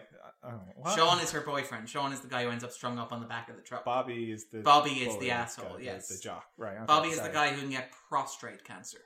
He's the one who went into a bathroom that was grim in so many ways. He was like, "This is fine." He really needed the bathroom, Yeah. and also was being didn't need threatened to with go a that shotgun. much But he didn't he only had a notice. teeny Yeah. little tinkle. he didn't notice that was the, like, the wallpaper made of human skin. Yeah. Yeah. So, But so also, that's, that's, I know he walks past the skin thing, but it's like it was right in very front of him. obviously horrific, and it's only when he sees a corpse that he's like, "Oh no!" It's like it was horrible. yeah, that That sort of like sandpaper thing they got going on here is Yeah. actually quite nice. I'm gonna make a note. My dad Yeah, is an it's like, interior designer. fine. That bath right in front of him when he was walking in. Like, Yeah, kind see, that's when you talk about bad writing and stuff like that. Obviously, what stands out more is if you're trying to talk about themes or ideas and you kind of don't pull it off, or your your themes are kind of muddled or, or whatever. But scenes like that always stand out to me as the best examples of bad writing because the scene is that he goes into the bathroom. No, as, Um, as you pointed out, the scene is he's just been threatened with a shotgun. Yeah, by a but no, but so yeah, the, like- the purpose of the scene is for him to become aware that there's something horrific going on in Yes. the house and to run out and then get bopped by Leatherface. But they don't know how to get him into that room. Like, it, and it's it, Yeah, those no, are the banalities of writing. That's where it get, Yeah. that's where it gets tricky. That's where the of it, yeah, professionals yeah. come in. But why not have? How do you get in Heather's- his room? Uh, well, he needs a piss. Uh, so he's like, "Hey man, leave me alone. I'm going into your house." Yeah, He's threatened with a shotgun, and he goes, "It's fine. I wanted to pee anyway." I wanted to pee anyway. not only was he it's threatened okay, by a shotgun, door. It's fine. Meanwhile, his he heard his girlfriend Yes. screaming. It's not. We actually don't need to establish that he knows that something bad is happening in there because he already did. Oh, that's just my girlfriend. yeah, there's no threat to me. It's fine. More but to be importantly, fair, I need to W take a did piss. tell him not to worry. And I Mm. mean, W is a man who is very well read. He knows what he's talking about. Why wouldn't you take W at his word? And yeah, it's just one of those things that stands out to me where he's like, "Oh, I got to take a piss anyway," and I, and like, there's other scenes in the film where characters say things like that they're going to do, or they they're just having conversations because the film isn't really sure what they should be doing at that moment, like the the conversation about, "Um, well, I'm," or, you know, Yeah. Hmm. the film has those characters going from point A to point B, and it's not confident enough in itself for them to just be quiet, Yeah. or to, or if, if they are to be talking, for them to talk about something that matters to the the film. So they end up talking about random shite. I think I am. I'm gonna give Henkel a tiny bit of a pass on on that one. I Okay. think because this is again tinfoil hat on. Darren going crazy. Feel free to tell me I'm giving far too much credit here. But what if? Hear me out here. What is if? this, ba- is, is this based on something that the director has said? And I'm like, or is I'm this like, just I want you to saying, believe. Um, so it's Hank- the 90s, right? Manifest destiny. Manifest. Destiny. Um, yeah, no, standard Darren tropes. No, no, but I mean, one of the interesting things about, and again, this is the director's cut. The director's cut makes very few changes to the film, generally speaking. It adds and removes a second here or there, it uses an alternate take here or there. It is actually a much worse film, which is quite astounding, um, having watched both versions of the film. But the biggest addition that the director's cut makes, or that was removed from the director's cut into the theatrical cut, is well, first of all, the director's cut is set in 1994. This cut is set in 1996 because that's when the film was released. But second of all, that opening scene with uh, Renee Zellweger, Jenny putting on the lipstick and the makeup is immediately followed by a sequence in which her stepfather very clearly tries to assault her, um, and in which the news that's on the radio you can hear it in the theatrical cut. You can hear the argument happening outside, but the argument between his mother, her, her mother, and her stepfather is much more vivid and explicit in the director's cut as well. And part of me is wondering if, and again, maybe giving far too much credit here, but Henkel using, and again, this is something that the text, the original Texas Chainsaw Massacre does much better as well, with with its idea of the perversion of the, the heteronormative family and things like that. But this idea of contrasting the dysfunction at the heart of Jenny's own family with her, you know, parents who are even in this cut not happy. But this idea of gender roles, where you have mm. like Bobby in the car talking about how he treats women, but you have even Heather who's talking about like the role that she plays. She mm. talks about her mother being married to her father, and she's never happy, and she's not happy, and she's not going to be happy, but she's married because that's how she gets the life that she thinks she wants, and so she'll settle for that. And you have this conversation as well later on with Vilmer and, Dar- and Darla, where you know the Rothman is like, "I don't even know why you stay here," and she's like, "I, you know why I stay here," you know that sort of thing. Where you have this idea of the family being a perverse trapped unit, and you have this idea, and it's a frequent horror trope. It occurs in films like it's goes way back to, to things like to pick an example of It's a Good Life from the Twilight Zone, to pick another example. But you have this idea of like women traveling being abducted by families and being sort of co-opted into families. It was very popular in the 70s. And again, in the context of things like the Twilight Zone movie, for example, but things like you pointed out the original Texas Chainsaw Massacre. But here you have this idea of the family playing at the idea of being a family. Like they literally have a like a family dinner, which is now pizza as opposed to being the roast in the original film or the meat in the original film. But where you have these stuffed again, these taxidermy kind of figures. Where you have again Grandpa, um, which is one of the one of the best laughs in the film, is where Grandpa, who I think was killed in Texas Chainsaw Massacre 2, looks like he's been stuffed and mounted and is I sitting thought on he the was boat. alive the whole time. Did you? Yeah. Okay. Well, that was some bad dead acting then. I could Yeah. see him breathing. So Yeah. yeah, I've seen just the thought- first one where he's there at the top Yeah. of the table and he looks like a corpse, and then it turns out he's alive. yeah. So I knew that they were going to do that again, but worse. Yeah, fair point. And it, that chair is actually carried over from the original film as well. Actually, The Is chair it that one sits- of the original actors? Because I know a couple of them are in here, and that guy did look familiar. I don't know. He always reminds me of. Have you seen? I think you should leave. Um, yes, he looks exactly like that guy. yeah. You have no good car ideas. You're waiting. That uh, that happened as well. Did you see that? Uh, there, there was a car accident where where the steering wheel flies up and goes through the window. yeah, I mean that. that, that The, he was right. Yeah, he was indeed. Obviously, he picked this stuff up. But part of me wonders again, and maybe I'm giving this this movie too much credit in that regard. But this idea of Jenny as a character, He loves very astutely He aware. loves his mother-in-law. he admitted it. Um, Sorry. If, if I flip this bottle, anyway, um, if I flip this knife. But as Jess was saying, like it, it is a movie about sex to a certain extent, and I don't think it's particularly thoughtful about it. I don't think it's particularly astute about it. I don't think it says what it's saying particularly clearly.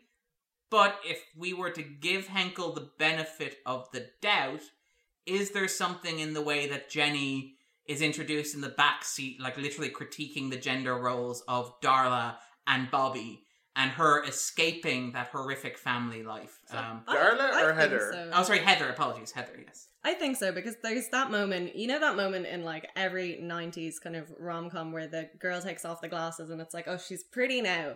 They have that moment here. Her Yeah. glasses are like knocked off and then they reference it later. Yeah, that, you Vilmer that literally tears off his glasses, and it's ironic Yeah. because he wants her to look at something, Yeah. and he's like, "Let me take off your glasses so you can get a clearer look at it." Because you're Yeah, a Hollywood but- actress, and you obviously don't need them. Yeah. But Darla says it later and is talking about her being attractive and they're looking in the mirror together. I thought that was an interesting moment to include because of that being a trope in rom coms. Where sort of brushing her hair and is like, "Yeah, you're very pretty without your glasses and stuff." like that. we, we kind of a relationship where Jenny trusts is uh, it is, isn't it? Uh, Yeah. Trusts Darla the entire time. Up until the Are moment. you gonna help me? Are you yeah, are gonna you gonna jump and, in? like? She goes into the back of the boot and says, "Would you keep it down?" It's like, yeah, I'm sorry. if I tear you a new air hole, are you going to keep quiet? The boot that's open as she's driving along. And there's like kids walking by. Yeah, and, she, and she goes to to get dr- like Pizza, pizza at the drive-through, which I guess is the thing. But the, the police see the boot open and they're like, "Do you, do you want to go over and check that out?" the guy goes over and he's just kind of like, "What you got in the back there?" She's like, "Oh, wouldn't you like to know?" And the cop is like, "Well, I tried." I found that really interesting as well because for But me that's- it was a that's- bit like when something you know when there's like a crime happening in public or someone's getting attacked, like people will y- walk past it. It's a sociological thing. Like people will assume someone else is going to intervene or someone else is going to call the guards. Yeah, I thought so that's where Henkel's Is trying going. to do Yes. satire. I think that's what was happening. I it's think- just, just stupid satire. And I think if someone had intervened, like if someone had been like, "Hey, are you okay?" She would have been like, "Yeah, yeah, we We've fine. got it. Yeah, Yeah, we yeah, have an agreement. Yeah. What, Darla's kind of the key to this, I think, in terms of figuring out what the hell is going on, because she is a very '90s kind of stock character in terms of how she's presented. Like she's got the the actress looks like she went for a lot of roles that like Kirstie Alley got, like Kristen Johnston or people like that. Uh, you know the kind of she's Tonie that- Perensky is the name of the actor. She's got like a parasuit and like the, the big '90s hair, and I wonder what her room. She looks in the like she could- looks like. she looks like she could be like a Seinfeld girlfriend kind of a thing. right, I just, I, Dolores. She has a clapper again. Yeah. Like, I I don't really understand what her job was. Her fake job was supposed to be like she was. It felt Yeah, like, like- the front of a motel or something. It was Right. like a reception, but for what? Yeah. There's a little. I love that there's a couch and a table with magazines on it and a water cooler. Yeah. It's like this is like a '90s version of an office. It's like Chandler's job. She has Chandler's job. Nobody knows what she does. It's like real estate. Yeah, probably. Like, let me show you That's this house. that's what she looks like. It's like a real estate agent or something like that. Um. So you, the whatever is going on here is is tied up in Darla, the, the the the exploration of gender norms, the the kind of nineties, the, the the changes to, to society and all that. It's just all delivered very incoherently and focused on a bad actress. Which was strange. which was really strange because, like, there's a strong kind of. She's wearing purple throughout the whole film. Even that weird mad dress with all of the kind of straps and stuff like, that she changes prom into. dress looking thing. Yeah, Prom it's- bondage dress because it's got little chain yeah, links and yeah, stuff in there it's as like well. chain links yeah. and yeah, it, it looks like um, And it's strange. That, It's, you know that it's was a choice. That was well, yeah, that was kind of verging on a good choice because the the family in, in these movies, they're out you know they they imitate the people that they kind yeah, again, the literal wearing of the skin. yeah, and like, Leatherface wants Jenny's when face. people are crying, Or leather, sorry, yeah. they're kind of crying at them, and they're Yeah. you know they're having mock dinners. McConaughey McConaughey does that here. Uh, it's, it's one of his not quite there acting bits in the film, I think, where he's he's yelling at her and he's copying Zellweger and that. So again, I enjoyed that though. He, he has some great watch stuff. en- He has enjoy, He makes some great choices in this. Like when he jumps off the uh, the first floor onto the under back, the car. and he's like, "Boo, woo, boo." and I don't know if I was scared, but I was certainly interested. yeah, it was it was great. the, the the bit where he, uh, honest to God, goes, "All right, all right, all right," was, As he's does. walking into the was I Yeah. think the highlight. That was pretty incredible. Then they Say the line, Barry.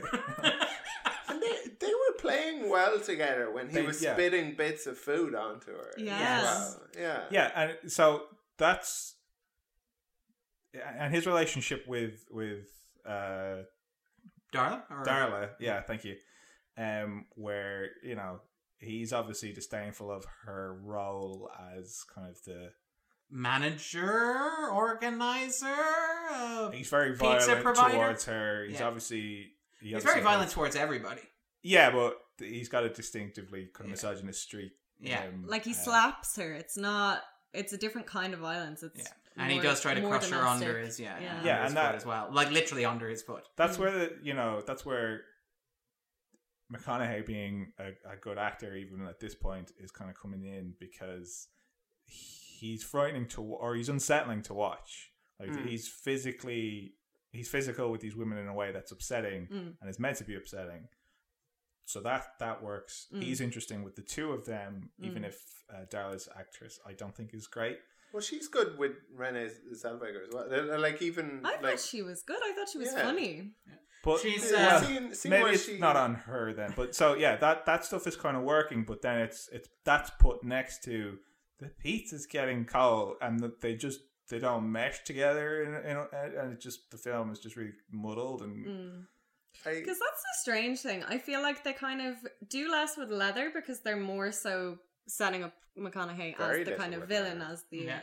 but it's If you're gonna do that, then- Leatherface, it's about and not give him the chainsaw, foot. it doesn't. it just doesn't make sense. It's Is a he- different kind of. It's a completely different kind of film. yeah. Part of me wonders if like this has the feeling of something where it's like, well, we need to do another round with funders, Mister Henkel. Um, would you mind just slapping a chainsaw in there? I think It's like, I- what about my Illuminati point? It's like you Well- can keep the Illuminati point, just put a chainsaw in I, there. I think that might be key to why this maybe might be key to why this movie is so poorly rated is that As a um, Texas Chainsaw yeah, Massacre film, Yeah, because people want. If we didn't know that Leatherface was supposed to be this kind of like important character, you'd just be like, "Oh yeah," and then there was this um, screaming. uh, scream, "Ah!" Yeah. Yeah. They're just running around, and and we'd we'd be focused on the on the characters Vilmer, that were yeah, good. yeah. Yeah. I even like things like um, I think he he's kind of like slapped her a few times in the face to wake her up, and she wakes up and looks around at this horrific kind of um, yeah. yeah. and then, then uh, Darla comes along with a with a paper bag To the paper bag. breathe in the paper bag. It's brilliant. I also quite like the bit where she stands up and Jenny's like, "I'm leaving." It's like, Oh yeah, I said earlier on that she had to- told Leatherface to shut the up. She said sit the down. yeah. and, and Leatherface, great. Yes.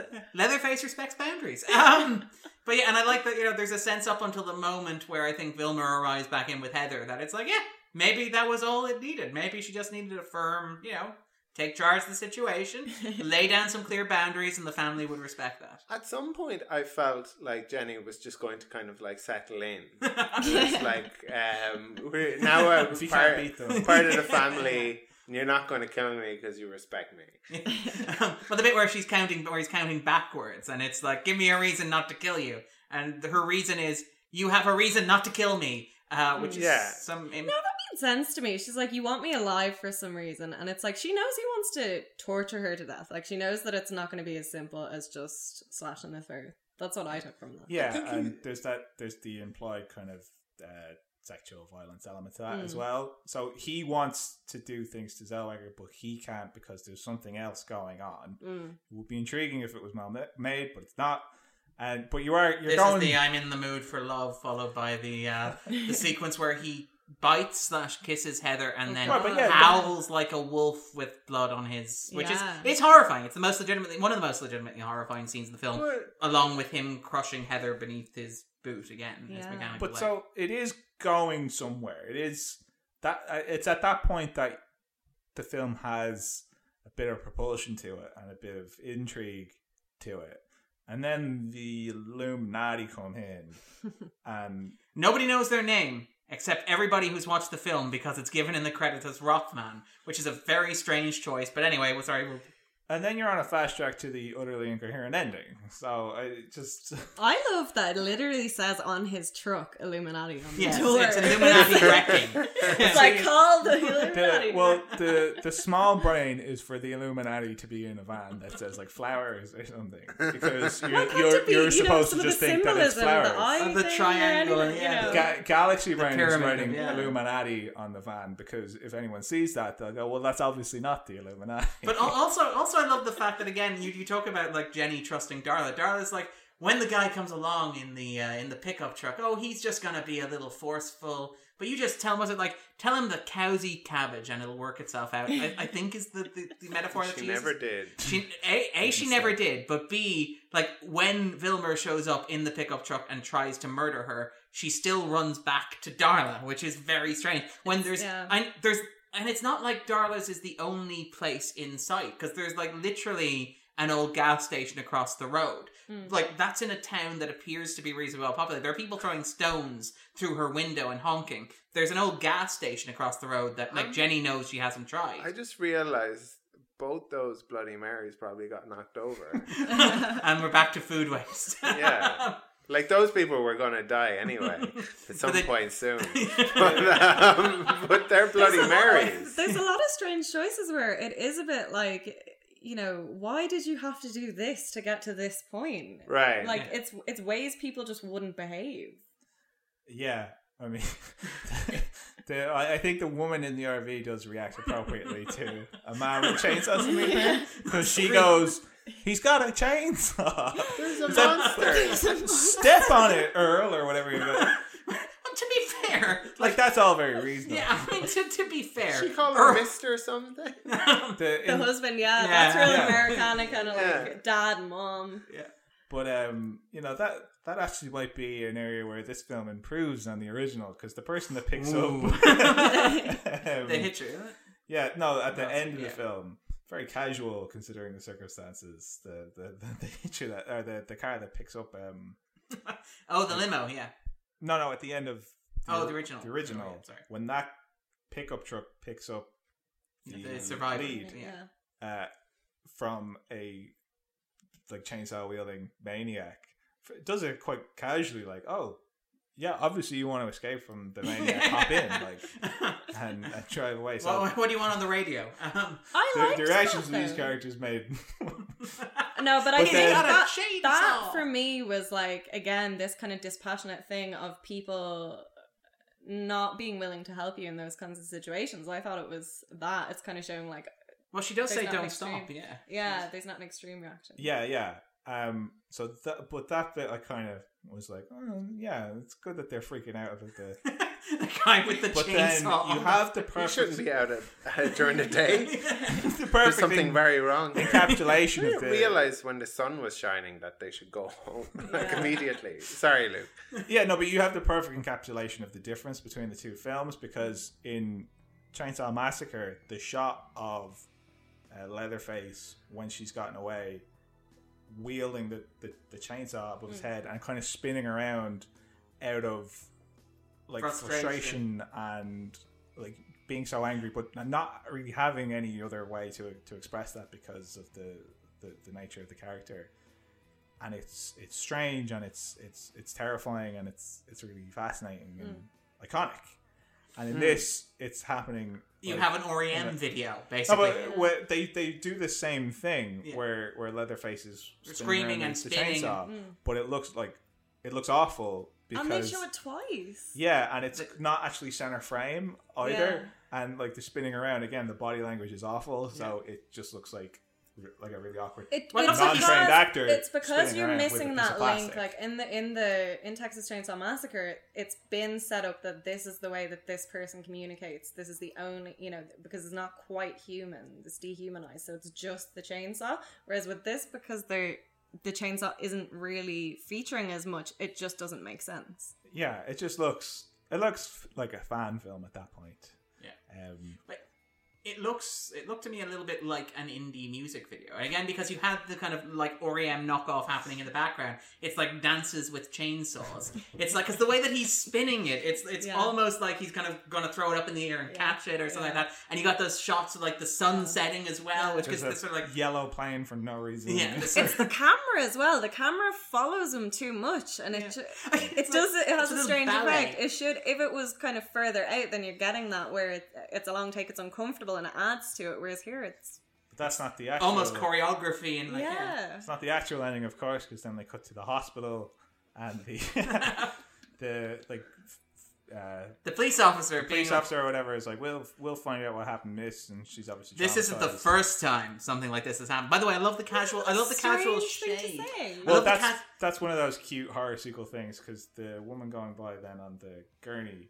Yeah, who is she? The actress from The first the one. Texas Chainsaw Massacre. Ah. Uh, but I, I love that, like the the introduction cast, and I believe the kids call it shade, where it's like you know, in 1973 there was a horrific incident that happened. Oh yeah. In there have been at least two minor incidents reported Yes. since. Just so we're clear on this. Not like this. this. Yeah, no, this is a major incident. The the true This is the vision real. of the Oh, wait, first. is that- is that talking about the sequels? Yeah. Yeah. Ah, Yeah. I Because didn't it, that. because it, it's two minor incidents, which would be the two and three. Right. and then right. something much better and hopefully higher grossing happened in 1996. I felt like it was nearly gonna do. So you know, at, at the end, there's the woman on the trolley, and she's being and the size of the person pushing, I thought was they were trying to say like that might be leather, and what's gonna happen there, but they just didn't do anything with that.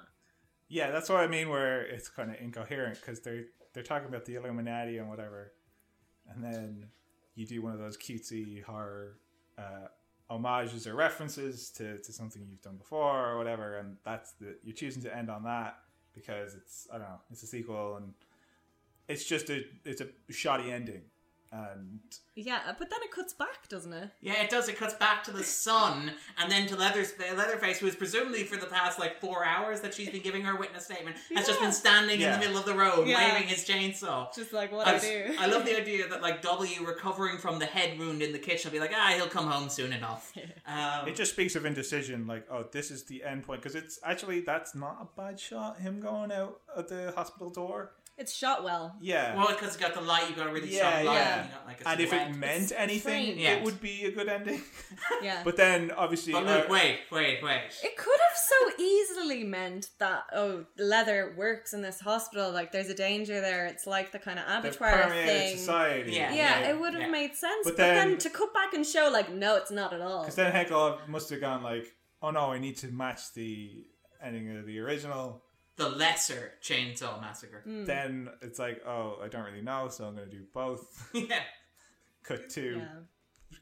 like Showtime music. Oh my God. Just weird and one- indecisive. One thing, like throughout the movie, the, it really let down in terms of gore. Yeah, because for a movie that is about sex in this way and has these female characters, it didn't really torture them in a way slashers usually do. Do you think so? Well, I don't think it did. And Heather Those are gets put on a visible. meat hook. Um, it's probably the worst. I mean, Heather. that Get, well, Heather gets And set on fire. shoved in That's a fair. locker, like in the original. yeah. You Then put on a meat hook, like in the original. Mm. you then- even- Bopped with a stick in the middle of the road, not like in the That was original. bizarre. I forgot about Darla, That was actually my favorite Darla bit. Darla, yeah, she's like, don't hit Stop me. hitting me. It's like, okay, but you better promise not to run off. That was Um, amazing. But like with the And, with the with the in in terms of gore or setting it up, like you don't have. It's not shot in a way that you first see the the the, the, the kind of spike and, and realize, oh no, I and and then Inevitably, and then all of a going land sudden, on them. Yeah. and then like I don't know, a bit of blood kind of like running uh, Yeah, 'cause you- down or, or like any you pan sort to her of feet, which are still twitching, but there's no blood or anything like that. yeah yeah. Yeah. And she, Is and it is it just a budget thing? Like, does the director's cut have more No. violent? Does the jock guy get No. actually shown it? So No. it must just be a budget thing. I don't think it's a budget have- thing. It'd be so easy to show blood, or to show to have the characters work out what's going on by seeing something like that, by you know, kind of catching a glimpse. But, like, or The, all the characters that get killed in this, you've got the neck snap, which is mm. Easy enough to do. Mhm. The you guy just had a sound effect, yeah. the the other guy, Sean, Yes, Sean is gets run over. run over off camera, like you, you're inside the truck. And then you're sense. outside the truck in the distance. That made sense for, for me though. Also, in terms of the actual narrative of the film, like he's dispatching them because he doesn't want to kill them Doesn't in the same them, way. It's not, yeah. yeah. Uh, Heather gets like the majority of the actual this will cost Torture, money yeah. horror stuff, and that's kind of it. Like Yeah. I don't know. He cuts himself. yes, McConaughey. Vilmer cuts himself. What do for- we make of that? Okay, If let's. you asked Jess just to be clear. Weren't so- all the 1993 Yeah. that could have been how like like he he's finally coming after her, has caught up with her, and then gets very tired. because he's run out of blood loss. Yeah. I've Um, lost a lot of blood. The Yeah. blood Part of me's sugar wondering, just- is this, and again, am I giving the film far too much credit here? Probably is the answer. And it happens because it happens repeatedly. So you have him cutting himself, and you have Darla threatening to be like, "Stop cutting yourself, honey," and stuff like that. But the bit where even after he crushes Heather with his, and I feel like we haven't emphasized this enough, his mechanical leg, Yeah, if or you've mechanical leg, If if you've you been will. listening the whole time, it Robot must just be like, what are they talking about? So they have Mc- McConaughey has, for no really explained reason, because a- the nineties, the future, globalization, cyborgs, a, technology. I a felt like it was because that's controlled by like remotes. yeah. Um, I guess like he could have got nicked with a chainsaw. Again, it's dehumanizing. it's kind of That's why leather doesn't turn on the No, but you chainsaw. remember Right, but Darla says he's been shot a bunch of times. She's Yeah. kind of like, oh, if you Okay, shoot him, yeah. it's not no, no, big he's deal. been shot a bunch of times, But shoot him in the gut and it'll that. poison him. but they're hillbillies living in a random shack in the middle of Texas. Why does he have a robot leg with purple fluid running through it? Feels that like is remote did control. The Illuminati gave it to him. I think he did But it. why? himself. I feel like he built it. Feels It's kind like of a a, very home kind Yeah. of DIY. I, I kind of Yeah. love the sequence where he's running through the box of remotes uh, to find the one that controls his We've leg. Yeah. Yeah, I mean, who hasn't been there? But to get back to this idea of Vilmer cutting himself and giving the movie far too much credit, is this, if this is a film about, you know, No. how, yeah, thank you very much, but about, like, you know, sort of like this idea of gender roles, as, as Jess mentioned, and this idea of the conventional heteronormative family as like a trap, as, you know, as Henkel himself has discussed, and as a lot of people have read into the original Texas Chainsaw Massacre, here, this is where Darren puts a little cherry on top of the crazy movie theory. Is this arguing that people like Vilmer, the, the patriarchal figures, are they the real victims of this sort of like horrific, brutal structure? Because he cuts himself, he's literally hurting himself as he's trying to harm these women, but he has this big emotional, mental, psychological breakdown, after he kills Heather with his mechanical boot, where he howls and he cries, and it's like the most emotional moment in the film, the most genuine emotion that anybody like involved, even Jenny, who is like having this horrible stuff happen to her. It's the most like real sort of torrent of emotion sort of moment. Is the film maybe getting at something like that, or am I giving it far too much credit? You are. Okay, thank So, you. is there anything anybody wants to plug? Or? Oh yeah, so is there anything, anything we haven't discussed already about the Texas No, Chainsaw I, I'm. I uh, sorry. That the. Um, do does anyone does anyone think um, It's obviously an expression of McConaughey's sense of impotence and frustration. when you say and- McConaughey, you mean Vilmer? Yeah. Okay, all right. Uh, his kind of his frustration in that he's got no outlet. He cuts himself up. They must have had. That's the amount of blood that they. had. yeah. so I don't know. They they use it on him. It kind that that I don't know. I can I can kind of see what you're saying, uh, because a lot of what the film is grasping to say Yes, about is, is in that area. male characters and that is is on is on Vilmer, um, but then he gets knocked over by a plane Mm. Yeah, exactly. from the Illuminati. Yeah, in the North by Northwest, how much? I just found it strange because I feel like setting it on prom night and, you know, her wearing the white dress and the kind of red flowers, kind of hymen metaphor, I felt like they could have done a lot more to make that link between like prom night and like, oh, it's the, you know, the night people kind of stereotypically lose their virginity. And it just didn't do that. Yeah, right? because like it as, as I've said before, it is one thing having an idea. What is it you're actually trying to say about your With idea? that, yeah. If you don't know, you end up with confused films like this, Because it was like it was trying to say 10 different things, so it just didn't say anything. and then you're like, well, we're flailing a bit, throwing a bit of comedy. Mm. Hopefully, two of the people in this will to be Will work out. Sweethearts. Imagine that they spend all that money on the plane. At the end, that's where the budget went for the Illuminati ending. This is why it doesn't feel like a reshoot. This is why it doesn't feel like something that was forced on Henkel from above. This feels like it was always part of the Maybe- We're vision. not, Maybe we're not they going to do this at night. because then you won't see the plane. Maybe Yeah. they had Bright that, yellow plane. Um, had- maybe they had that, and all the rest of the movie was, was reverse engineered. Yeah, it's like Henkel always had that image of McConaughey being run down by a yellow. And again, you were talking that '90s conspiratorial thing. It's a pesticide spraying plane because, mm. of course, the you know New World Order is controlling us through chemical sprays and chemtrails and stuff like that. So yeah, it kind of. I having read interviews with Henkel, which will include the show notes. I can believe that Henkel's starting point was Matthew McConaughey, cyborg, is run down by an Illuminati controlled pesticide spraying plane, and we get there, we'll figure it out as we go. But why?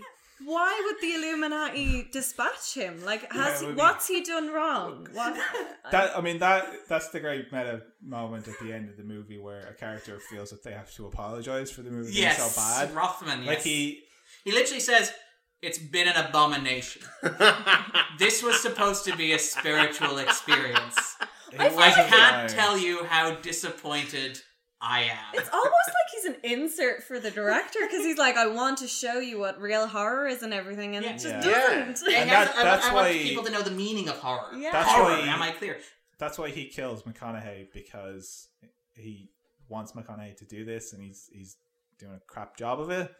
So What a strange Do, choice. do you want me to jump in? Flying after him. Again, crazy, crazy theory. Darren going to jump to the defense of this movie based on what we know about Henkel and Henkel's perspective being that, like, the original Texas Chainsaw Massacre script was a work of crazy genius, and what it became was Are you trying monstrous. to, Are you about to say that McConaughey is Tobe Hooper? That's pretty much what I'm getting at here.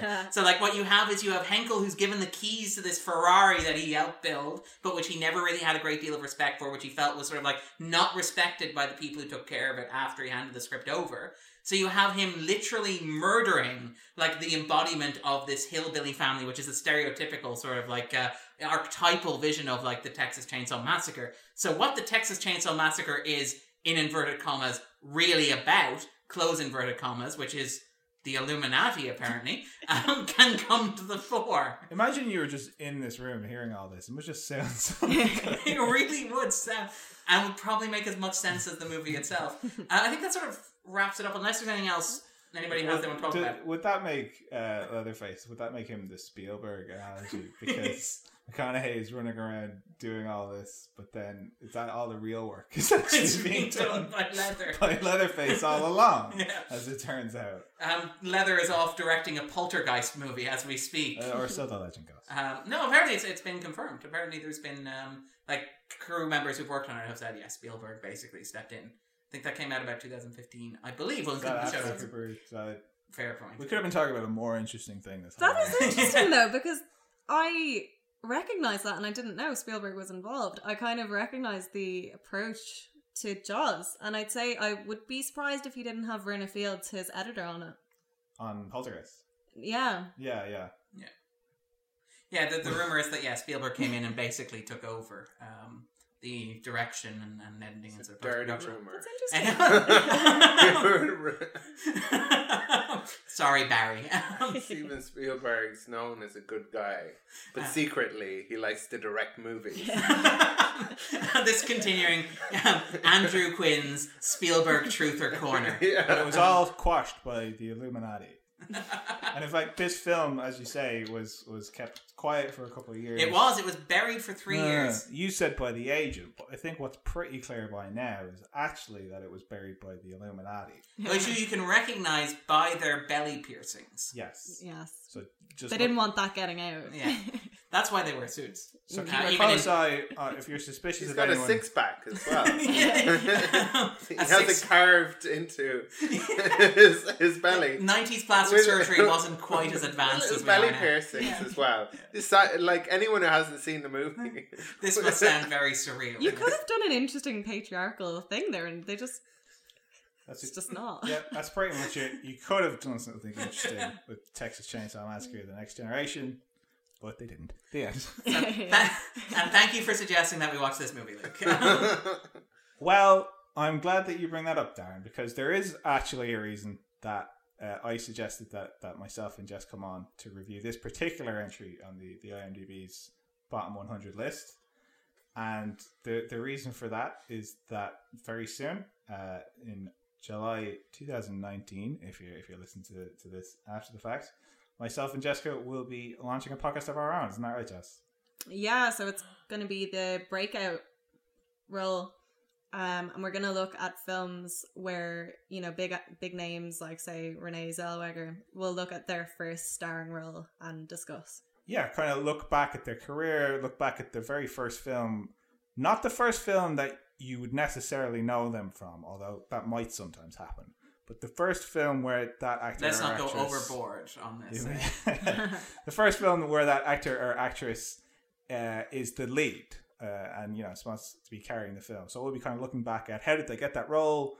Were there signs back then that they would be the star that they would become, as is the case here with McConaughey and with Zellweger, and looking at some films that hopefully some of them will be good. Mm. I know a lot of them are going to be bad, but it's going to be a lot of fun. I'm looking forward to it. I just think though, with a strong actor like that, because with Renee Zellweger, she's so, she is good in this. It's a strong performance, and it kind of carries the film. It's something compelling to watch. So hopefully that will continue. It's a good reminder of the qualities that she has as an actress because I know she's got something on Netflix at the moment. Yes, what, What if? if? Yeah. Which is, again, that 90s sort of nostalgia wave kicking in. What if Indecent Proposal, but with Renee Zellweger? Yeah.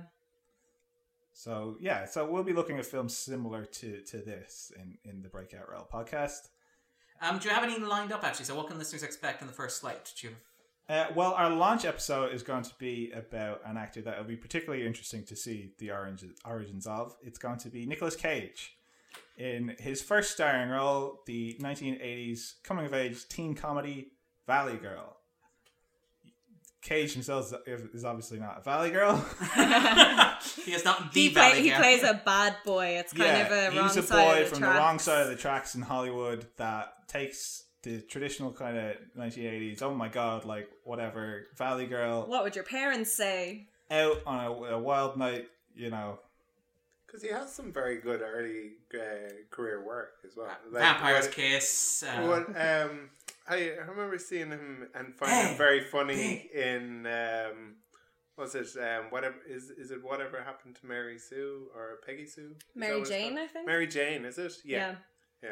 yeah, and this isn't Valley Girl is the early-ish 1980s, uh, so it's not too far off of like Moonstruck and stuff like that. And uh, well, the, is he that same actor?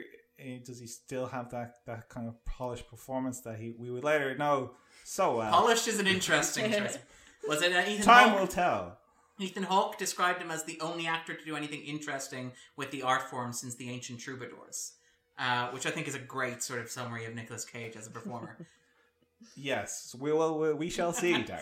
Let's find out. uh, all right, so you can follow the Breakout Podcast on Twitter. Yes, uh, that's at Breakout Role Pod Perfect. on Twitter, uh, and we'll be on Instagram as well under the same handle. Ooh, we Uh, should. be on and you should be able to find episodes of the Breakout Role. They'll be hosted on uh, filmindublin.ie. Nice. Um, and yep, so perfect. And if people want a bit more Jess, a bit more Luke in their lives, otherwise, Uh, well, you can find me on Twitter at Mr. Cynical. That's cynical with an I. And you can find myself and Jess writing on filmindublin.ie. and Andrew then. Yes. Um, hello. If people want a bit more Andrew in their lives, are you co-hosting a podcast or? Yeah, I, I co-host a podcast every week with uh, my friend Darren Mooney. It's called the uh, 250. You can find it on uh, Stitcher, uh, SoundCloud. Um, it's available on Spotify now. Yeah. Uh, you're listening to it right now. Yeah. And um, yeah, subscribe, uh, leave a review, and um, listen to this episode again after you've listened to this. Um, all right, then you can follow me at Darren underscore Mooney. Um, what I would recommend, actually, just a quick recommendation: if people are looking for some McConaughey, like a terrible Matthew McConaughey movie that is actually great fun, came out earlier this year. Serenity. Serenity mm-hmm. is something to behold. It is Matthew McConaughey is hired by his ex-wife Anne Hathaway to murder her current husband, played by Jason Clarke, and it is impossible to describe mm-hmm. what the movie is or how it is. It is something to behold. So if listeners are like have just watched Texas Chainsaw Massacre: The Next Generation and are like, you know, I want some McConaughey in my life, but I don't want like good McConaughey. I, I go with try give Serenity a go. It's probably right what you're looking for. It's actually eerily similar to um, what Henkel kind of thought he was doing with uh, the Next Generation. In, in fact, I think that's what you know Serenity thought it was doing as well. There is similarly a man in a suit who shows up for no reason to explain the purposes and rules that govern the existence uh, of the world in which McConaughey finds himself. So it's kind of an interesting parallel. there. Illuminati confirmed. the, the McConaughey shared universe. Can we fit It's a time funny to kill back in in 1996 we thought all the Illuminati stuff was uh, just just people with with you know tinfoil hats, but now we know it's all true. Thank you. Thank you, Mr. Kim Henkel. Uh, on that note, we'll be back next week. We'll hopefully be continuing. We're doing a miniature 1994 season. We'll have the wonderful Phil Bagnall be joining us to discuss uh, Trois Couleurs Rouge uh, to mark Bastille Day, which is falling next weekend. Uh, say hi, Phil. Yo, All right, take it easy, guys. We'll be back next week. Bye. Bye. Bye. bye. Bye.